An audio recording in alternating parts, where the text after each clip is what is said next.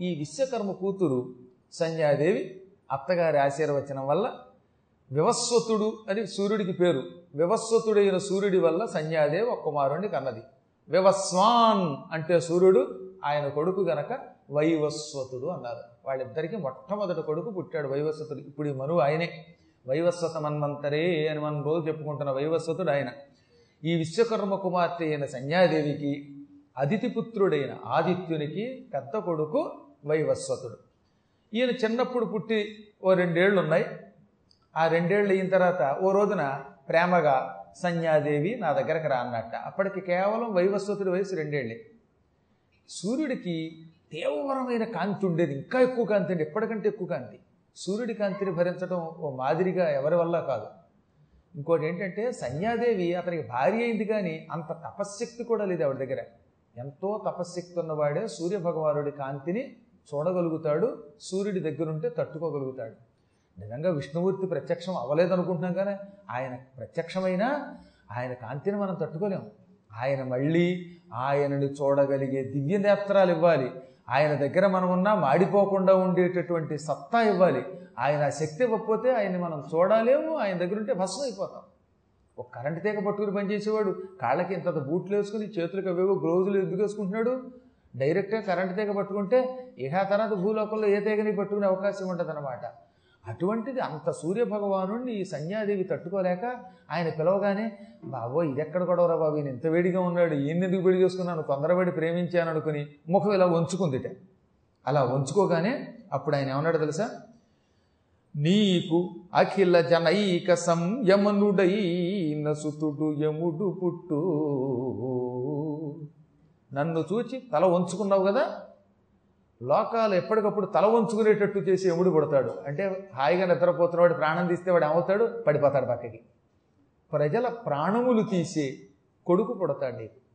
ప్రజల ప్రాణములు తీసి ఈ ప్రాణములను పాపములకు అనుగుణంగా శిక్ష వేసి పుణ్యములకు అనుగుణంగా ఉత్తమ లోకాలకి పంపి ధర్మవర్తి అని పిలువబడేటటువంటి ఒక కొడుకు నీకు పుడతాడు అని చెప్పించాడు.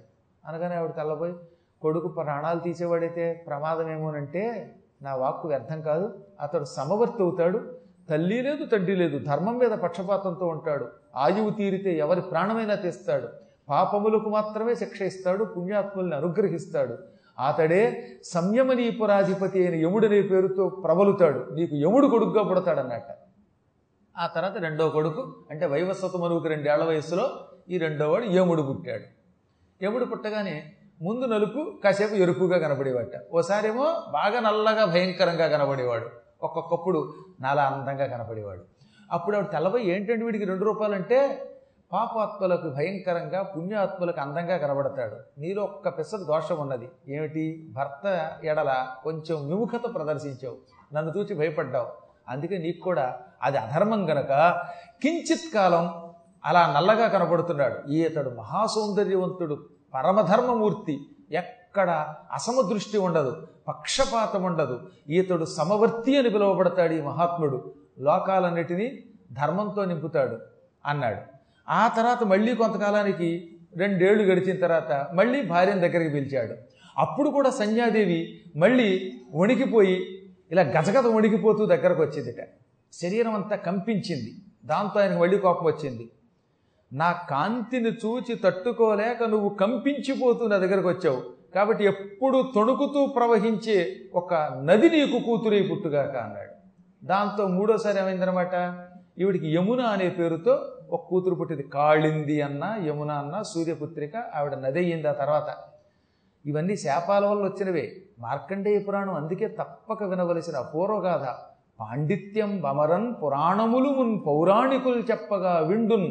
వింతలు కావు నూతన కథ విస్తారత యోగ్యమై చండాఘోత్కరహారియై పరమ విజ్ఞానాశ్రయం వైన మార్కండేయాఖ్య పురాణరత్నము వినన్ కౌతూహలం వైయడిన్ మారణగారు ప్రారంభంలో రాసిన గొప్ప అపూర్వమైన పద్యం ఇది ఈ పురాణమునే ప్రత్యేకంగా తెలుగులో ఎందుకు రాయమని?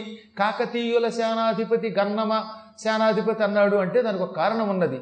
ఎంతో పాండిత్యంతో అపారమైన జ్ఞానంతో మహానుభావులు ఎంతోమంది ఎన్నో పురాణములు చెప్పారు. ఆ పురాణములు విన్నాను. ఆ కథలు ఎంత గొప్పగా లేవు. ఈ మార్కండేయ పురాణం మూలం చదువుతూ ఉంటే నాకు కుతూహలం కలుగుతోంది. అందులో కథలు చాలా గొప్పగా ఉన్నాయి. ఆ పవిత్రమైన కథలు వినాలి తెలుగులో వినాలి తెలుగులో చదవాలని నా కోరిక.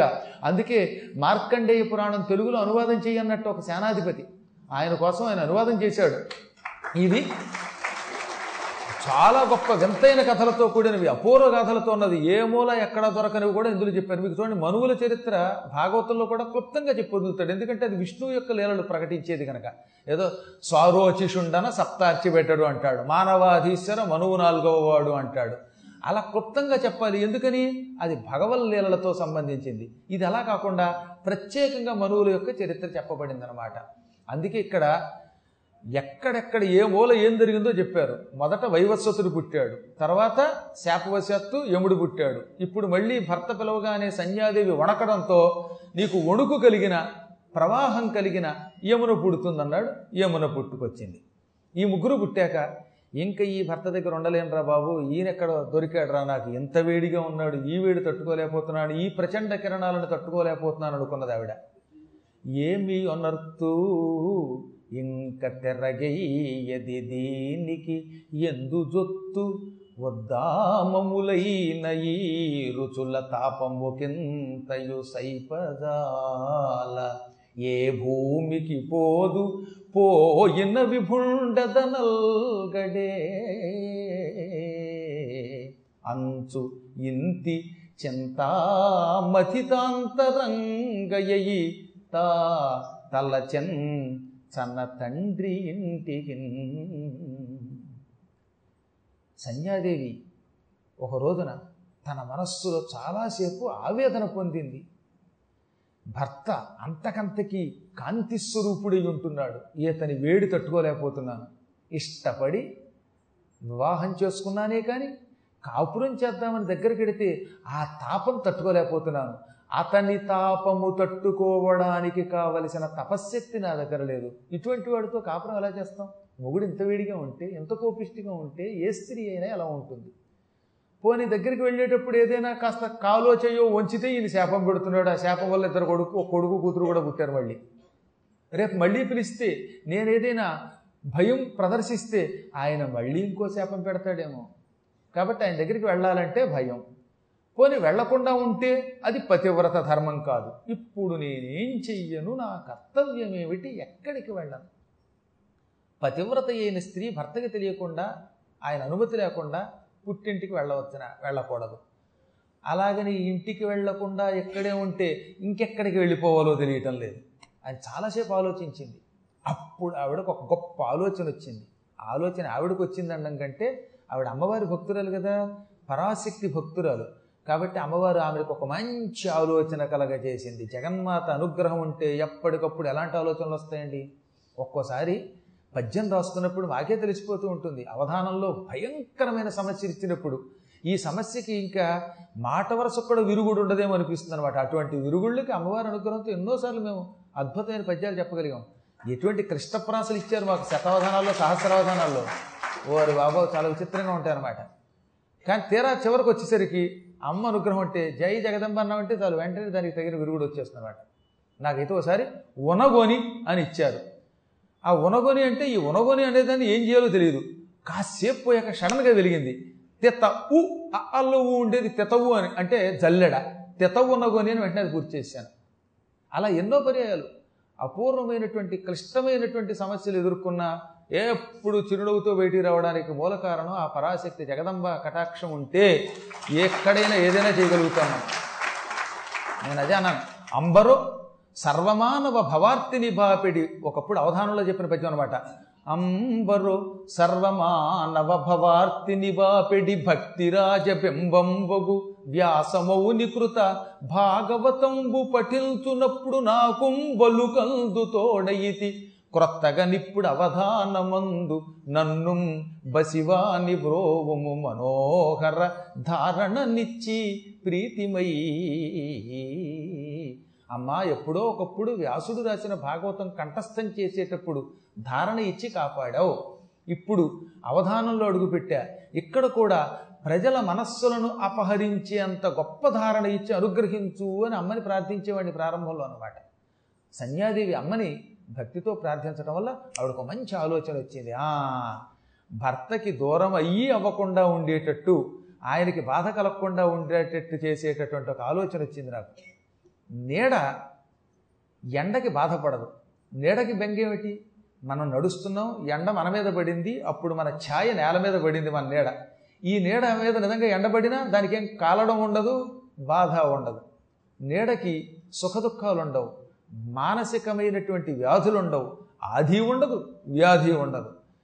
ఇప్పుడు నేను నా నీడకి నా శక్తితో ప్రాణం పోస్తాను. అమ్మ అనుగ్రహం ఉంది కనుక ఈ నీడని కూడా బతికించగలను అనుకున్నదట. అలా అనుకుంటూ ఉండగా సూర్యభగవానుడి కాంతి ఆమె మీద పడింది. ఆ కాంతి వల్ల ఈవిడ నీడ కింద పడింది. నీడ అంటే అచ్చం ఆమె ఎలా ఉంటుందో అలాగే ఉంటుంది. నీడ అంటే మన ఫోటో లాంటిది అనమాట ఆవిడ నీడకి వెంటనే ఆవిడ తన తపశ్శక్తితో ప్రాణం పోసింది. అమ్మవారి ఉపాసన బలం వల్ల సంపాదించిన శక్తితో నీడకి ప్రాణం పోసింది. ఈ నీడకి సంస్కృతంలో ఛాయ అని పేరు. ఈవిడ సన్యాదేవి అయితే ఆవిడ ఛాయాదేవి అయ్యింది. ఇప్పుడు ఈ ఛాయాదేవి అచ్చం సంధ్యవలిగా ఉన్నది. సీతాగీత సినిమాలో లాగా ఇద్దరు పక్క పక్కన పెడితే అసలు ఎవరెవరో తెలియదనమాట.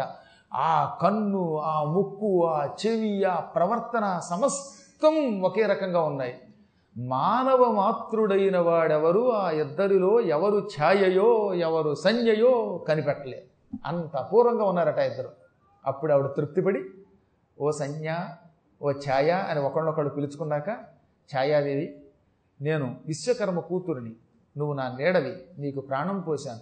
కాబట్టి నీకు ప్రాణం పోసిన దాన్ని కనుక నా మీద నీకు కృతజ్ఞత ఉండాలి. నేను చెప్పినట్టు చేస్తావంటే చేస్తాను అన్నది. ఈ సూర్యుడి కాంతి నేను తట్టుకోలేను.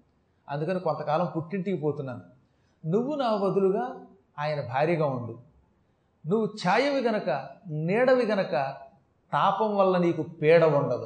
నువ్వు సుఖంగా ఉండొచ్చు అనగానే అలా అంటావు తల్లోయ్ సూర్యుడు అంటే నాకు అసలే భయం.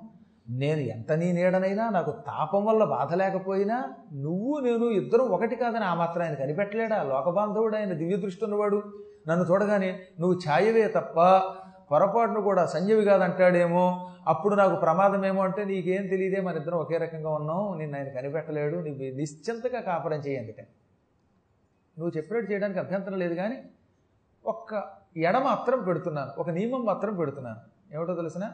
ఎప్పుడైనా నా భర్తకి అనుమానం వచ్చి నువ్వు నిజంగా సంజయవేనా అని అడిగితే వెంటనే సమాధానం చెప్పను కానీ చెప్పిస్తాను నీ జుట్టు పట్టుకు పీకుతానని ఆయన బెదిరించినప్పుడు మాత్రం ఉన్నది ఉన్నట్టుగా నిజం చెప్పేస్తాను. అప్పటిదాకా చెప్పన అన్నదట. ఆ స్థితి వచ్చినప్పుడు నిజం చెప్పు. నిజంగా భర్తకు అనుమానం వచ్చి ఎవరు అని నిలదీసినప్పుడు శపిస్తానన్నప్పుడు సత్యం చెప్పు. ఈలోపు మాత్రం సత్యం చెప్పద్దు అని ఈ ఛాయాదేవిని వదిలేసి భర్త దగ్గరికి పంపేసి తానేమో మహావేగంగా విశ్వకర్మ దగ్గరికి వెళ్ళిపోయింది ఆవిడ.